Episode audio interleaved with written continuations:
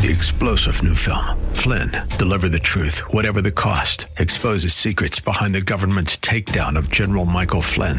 Flynn knew what the intel world had been up to. He ordered the first audit of the use of contractors. This set off alarm bells. He told the truth. He was the most dangerous person for Donald Trump to hire. They had to get rid of Flynn. Flynn, deliver the truth, whatever the cost. Available now. Watch it today. Go to salemnow.com. Salemnow.com. Pastor Keith Crosby of Hillside Church. You see that in Malachi 3:10. Bring the full tithe into the storehouse, that there may be food in my house, and thereby put me to the test, says the Lord of hosts. If see if I will not open the windows of heaven for you and pour down a blessing until there is no more need. There's a cause and effect of unparalleled proportions because you cannot outgive God. I can see the promised land, though there's pain within the plan.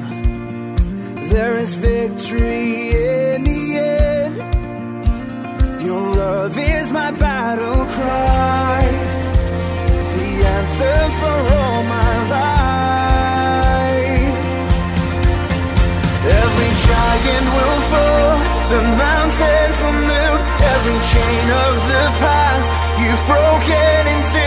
All the fear of the lies, we're singing the truth that nothing is impossible with you. Oh.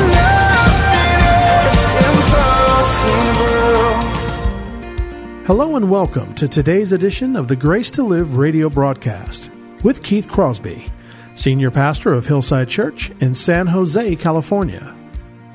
We are so glad that you've chosen to spend this time with us today on the program. And as always, we would encourage you to follow along with us in your Bibles if you can. On today's edition of Grace to Live, Pastor Keith continues with his new teaching series entitled Impact.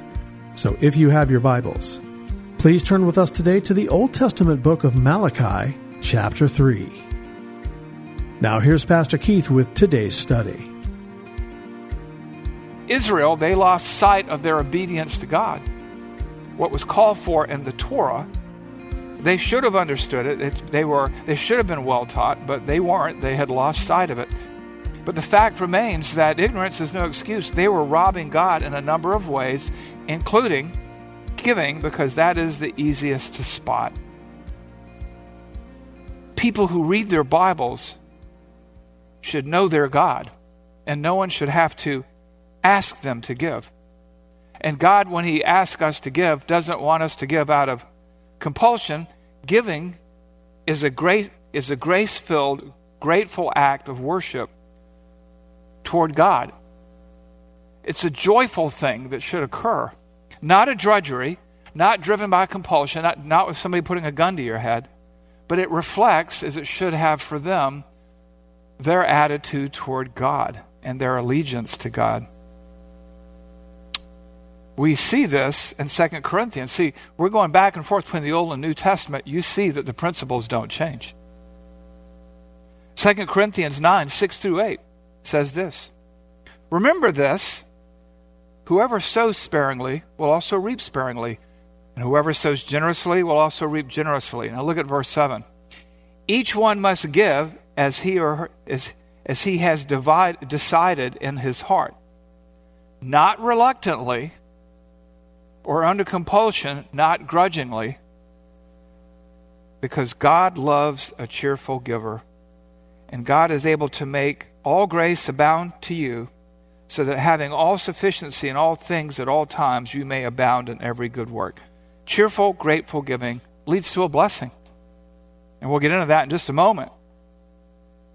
But our passage in Malachi, and even in 2 Corinthians here, where it says, Bring it all into the storehouse, and it talks here about multiplying our giving, really speaks to something I want to talk about, just want to touch on briefly, and that's storehouse giving. When you give to 50 different ministries, if you're not careful, your money is diluted and, we, and your impact is weakened uh, storehouse giving, bringing the tithes and offerings into the storehouse, as it talks about in Malachi, has an effect where your money is bundled. It's almost like a mutual fund. Nobody, almost nobody, can afford to buy stock in Apple or Google, but you get in a mutual fund and you can strengthen the power of your money. Right? And that's what happens here in storehouse giving. And you can you could be wealthy. You could have $100,000 to give to this ministry, this worldwide ministry, but really it won't make a dent. But you can bundle that. You see, Christians are to give to and through the local church, and when that church's need has been met, you can give anywhere you want to after that, above your giving. That's bringing it into the storehouse. But you have to remember this, too. In the local church, you know who you're dealing with, you know who your leaders are. And with Compassion International, the United Way, and some of these other ministries, you don't. And you only find out after the fact. I remember when there was a big evangelistic ministry. What was it? Samaritan's Purse. And for a while, they stopped putting gospel tracts into shoe boxes they sent to Europe because they didn't want to offend anybody. Then they got caught. How did they get to that decision to start with? Think about that. They're unaccountable. A group of guys in a room who don't report to anybody spiritually. They make a decision. We don't want to, we don't want to offend the Europeans. You can't do that, and that's why you give to and through the local church. We have the Go team, the global outreach team. We have the local outreach team. We have elders who vet local and international ministries. You know, a lot of times you have a church that gives like $5 to like 500 missionaries. See, we don't want to do that, right? Because that money doesn't have any impact. I'd rather give $500 to five missionaries a month, something like that. And so you have these, you have leaders who look over, oversee the funds, who, who are accountable to you. You know what else we have? We have an $11,000 a month power bill. And that has to be met every week. We have heating, air conditioning units that are dying. And we need to fix those things. And you, the only way you're going to do that is with your giving. Years and years ago, I had two experiences that really demonstrated how, t- how some people just don't understand it. And so they give outside of the church while the church still has needs. Years ago, I came to this church and this family, the, the husband died, and the mother was 93, and the daughter was in her 50s. And they were just distraught and they were confused, and they had to go to the uh, mortuary and to buy, you know, the, you know, plan the funeral and pay for things like that. And so I went with them and I walked them through everything. And when they were trying to upsell them, well, this pillow is $140, but you want a $300 pillow for your husband, don't you? I remember saying, You ever get any complaints about this $140 pillow? Do you have anything cheaper? And I just walked through that. And at the end of it, they tried to give me a, a big check. And I said, Look, if you charge them, if this is anywhere in that funeral service, I don't want it. And I gave it back. Several years later, after we had helped this family a number of ways, I was talking to the daughter. And she was telling me how she gave to a to Moody Church in Chicago because she liked Erwin Lutzer, who was a very good and godly man, great preacher. And I'm like, she goes, Well, I give, I, I give most of my giving there. And I said, Really? Erwin Lutzer, when you can't pay your power bill, does, does he do that? Does he come down here and do that? When you're in trouble and you need counseling, does he do that? When your funeral had to be pl- planned for your father, did Moody Church handle that? What would it be like, I said to her, if my wife and two daughters were here and I went down and ate with this family here every night and cut their grass and encouraged their children and then once in a while check back in over here because that's what you're doing. I had another man come to me. Uh, we were sitting there talking, and he said, I, I want to confess my sin to you. And I said, Well, you know, I know that you come from a Catholic background, but if you confess your sin to God, you're fine. But if you want to talk about it, he goes, Well, I went to the casino, the Oneida Casino in Green Bay, Wisconsin, and I gambled and I lost money. And I said, What'd you lose? He goes, 15. And I said, You know, I, I have to say I'm disappointed. You know, that $1,500 could have gone a long way here. And he goes, It wasn't 1500 it was 15,000. And as it turned out, he wasn't really much of a giver at the local church. And so I want you to think about these things, you know, because what we saw in these people were their hearts, and their hearts were misdirected and misguided. What you see in Israel is its heart, right? It's, it's, it's not taking care of the temple, it's not taking care of things. It, it had turned its eyes away and failed to understand that what they had really was God's, and their inability or unwillingness to give what they should have reflected their relationship with God. It was a reflection of the heart. So don't miss that. It's not your money, and it never was. And God's principles do not change. Statement number four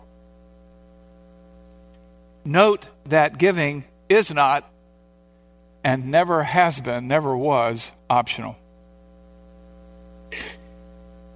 You're to give freely because you want to give, because you love God, you love Jesus, and because He died for your sin, and you're grateful, and you want to advance the kingdom, and you want to devote your time and your talents, and yes, your treasure to the local church, is it plays offense for God because God raised you up for such a time as this and put you in that church. Malachi 3 6 through 10. For I, the Lord, do not change. Therefore, you, O children of Jacob, are not consumed. For from the days of your father, you have turned aside from my statutes and have not kept them. Return to me, repent, and I will return to you, says the Lord of hosts. But you say, How shall we return? And he says, Will man rob God? Yet you are robbing me. But you say, How have we robbed you? In your tithes and contributions, you are cursed with a curse, for you are robbing me the whole nation of you. Bring the full tithe into the storehouse, that there may be food. There may be food in my house. Giving is, was, and remains an act of obedience if you love God. Note the word statutes in verse 7 and the word bring. There's this command, right, to obedience. Note the word return, return to me in verse 7. These are all commands. And then after the accusation, note the command in verse 10, right? And then note the idea of trusting God. You know, he'll, he'll say later on, bring it all in and I'll bless you. Put me to the test, he'll say. We'll get to that in a moment. You see, more than the building, the sacrifices, and everything else, the priests in Israel were landless. They were forbidden from having assets. The 12 tribes, right, had land but the Levit- Levitical priests, which were part of a theocracy, very different than today, had nothing. And when people neglected the temple, they neglected these people. These people ministered night and day, they distributed to the poor, and they, they worked with and through the leadership to see that Israel was spiritually and in every other way taken care of. And so giving was both an act of obedience and a great necessity. And nothing has changed since then in terms of that obedience and necessity. People relied on it. People rely on it today. The hearts and heart of the people were revealed by their giving, just as it is today. And Old Testament to New Testament, giving was commanded and expected that the people would give to and through the local assembly, the temple, later the local assembly, the synagogue, and then, of course, the local church.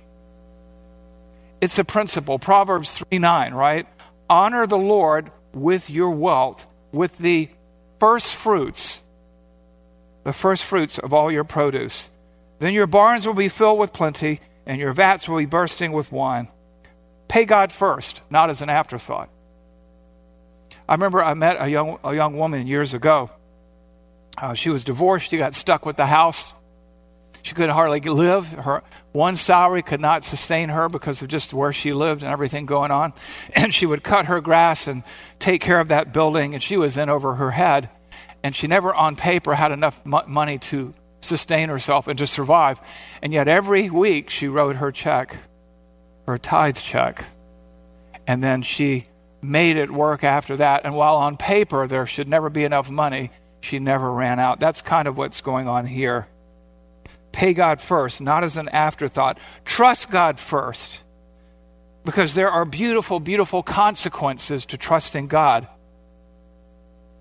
Giving is not, never was, should be neglected. It has never been optional. It's an act of spiritual discipline and obedience.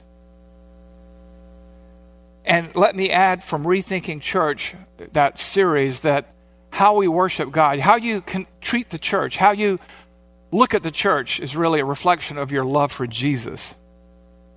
And because of that, giving is not and never was and never will be optional. Statement number five. Statement number five. Believe, know, understand there is a cause and effect relationship between giving, whether you realize it or not.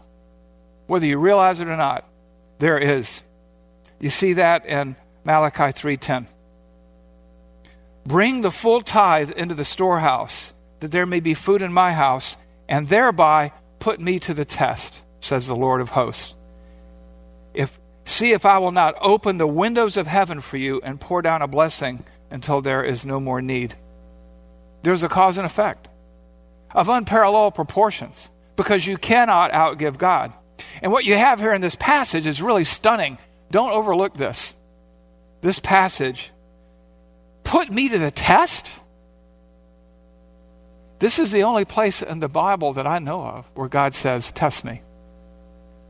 What did Jesus say to Satan during the temptation? You shall not put the Lord your God to the test unless he authorizes you to.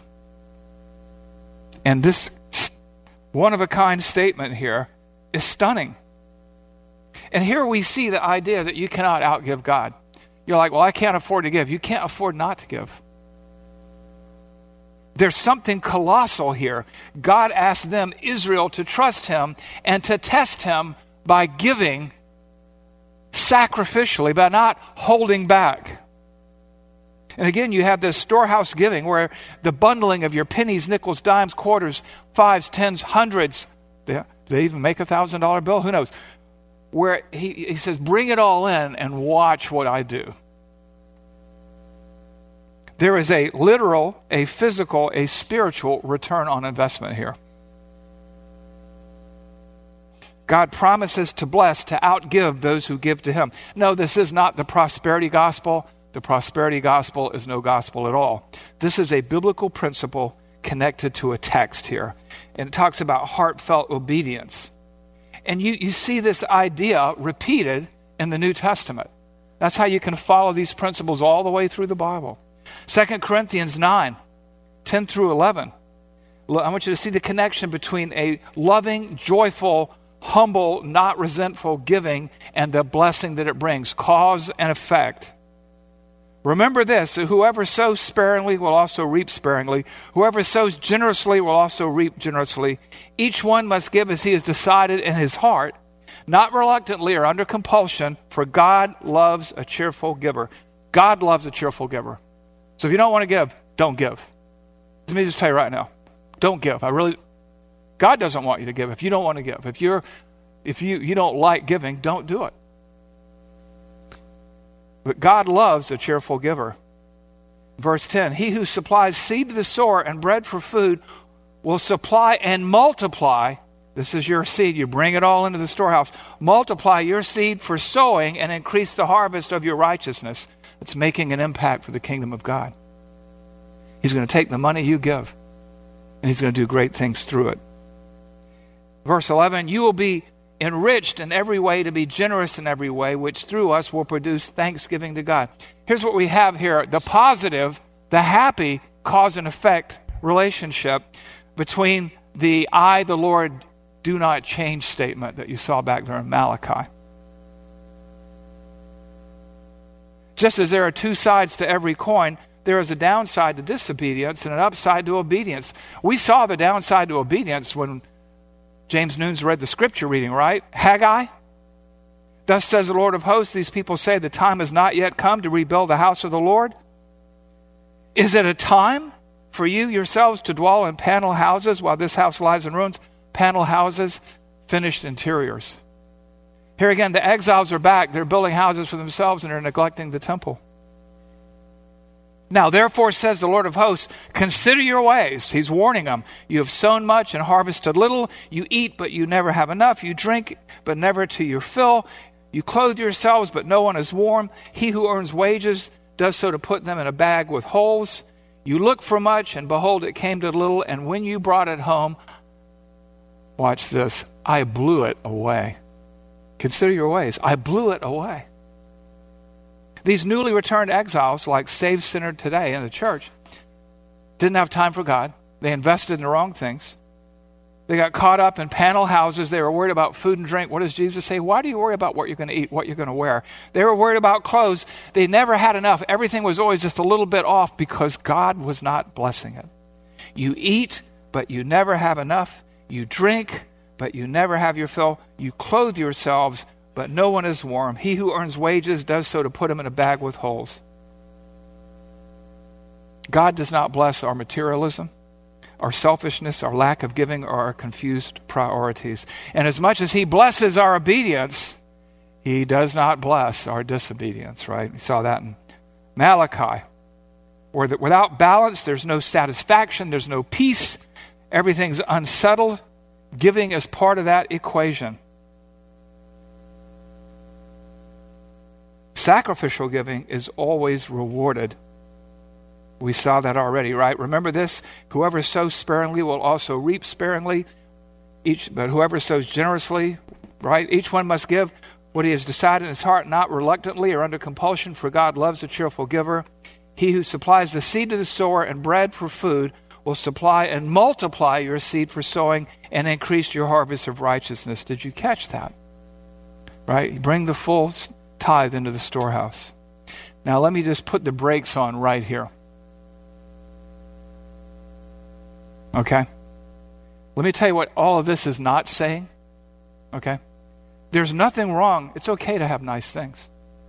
That's, there's nothing wrong with that. It's okay to have a nice house, to enjoy a good meal, to have food, clothing, nice clothes, warm clothes, to make investments. Those things are okay.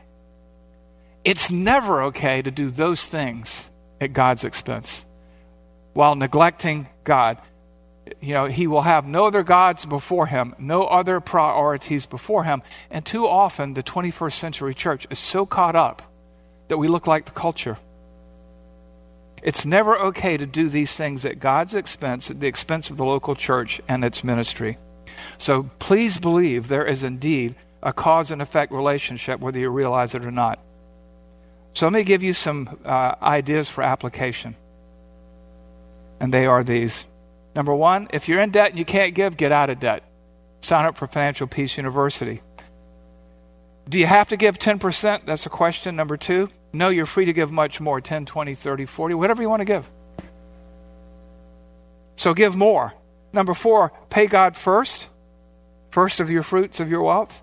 And for those of you, you know, there are people who give once a year remember this what would it be like to be paid once a year? The, you know, the church tries to budget, give regularly. And if you're not giving, repent. Lay up treasure in heaven. Here's a quick thought. We're running way over time, but you needed to hear this, and I'm sorry. There are 267 member families in this church. The average income, family income in Santa Clara County is $165,000. If we, I'm talking about members only, those members gave 10%, we'd be taking in $4.4 million a year. If they gave 4%, they'd be, we'd be taking in what we take now. So whether you give half or whether half give, we can give more.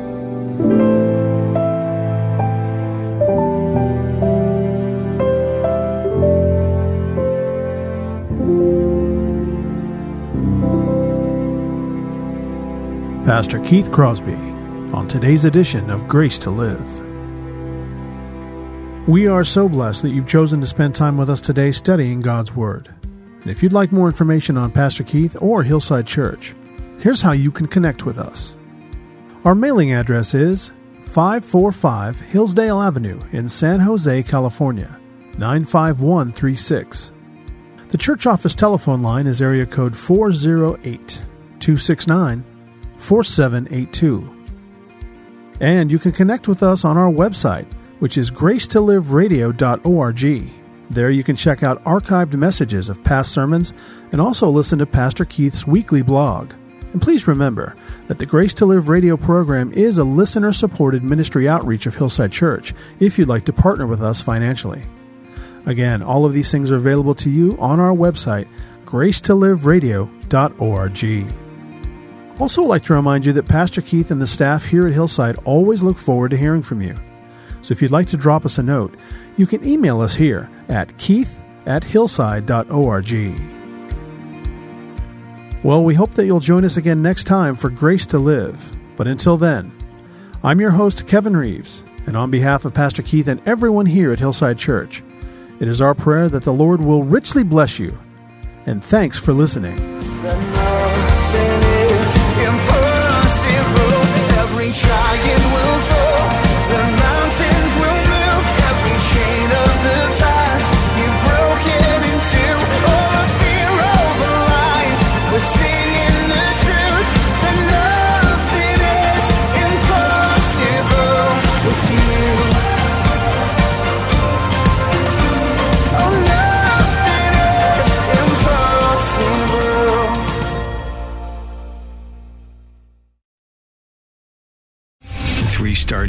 Michael J. Flynn, head of the Pentagon Intelligence Agency, knew all the government's dirty secrets. He was one of the most respected generals in the military. Flynn knew what the intel world had been up to. He understood its funding. He ordered the first audit of the use of contractors. This set off alarm bells. The explosive new documentary, Flynn, Deliver the Truth, Whatever the Cost, uncovers the facts behind this scandal. Flynn told the truth. He was the most dangerous person for Donald Trump to hire. I find out the worst enemy that I'm going to face in my life is right here in America. They took my assessment and they wanted me to change it. And I was like, I'm not changing it. They had to get rid of Flynn. With in depth interviews, archival footage, and never before seen personal records of the man behind the headlines. I just felt like I was drowning. Flynn, Deliver the Truth, Whatever the Cost. Available now. Watch it today. Go to salemnow.com. Salemnow.com.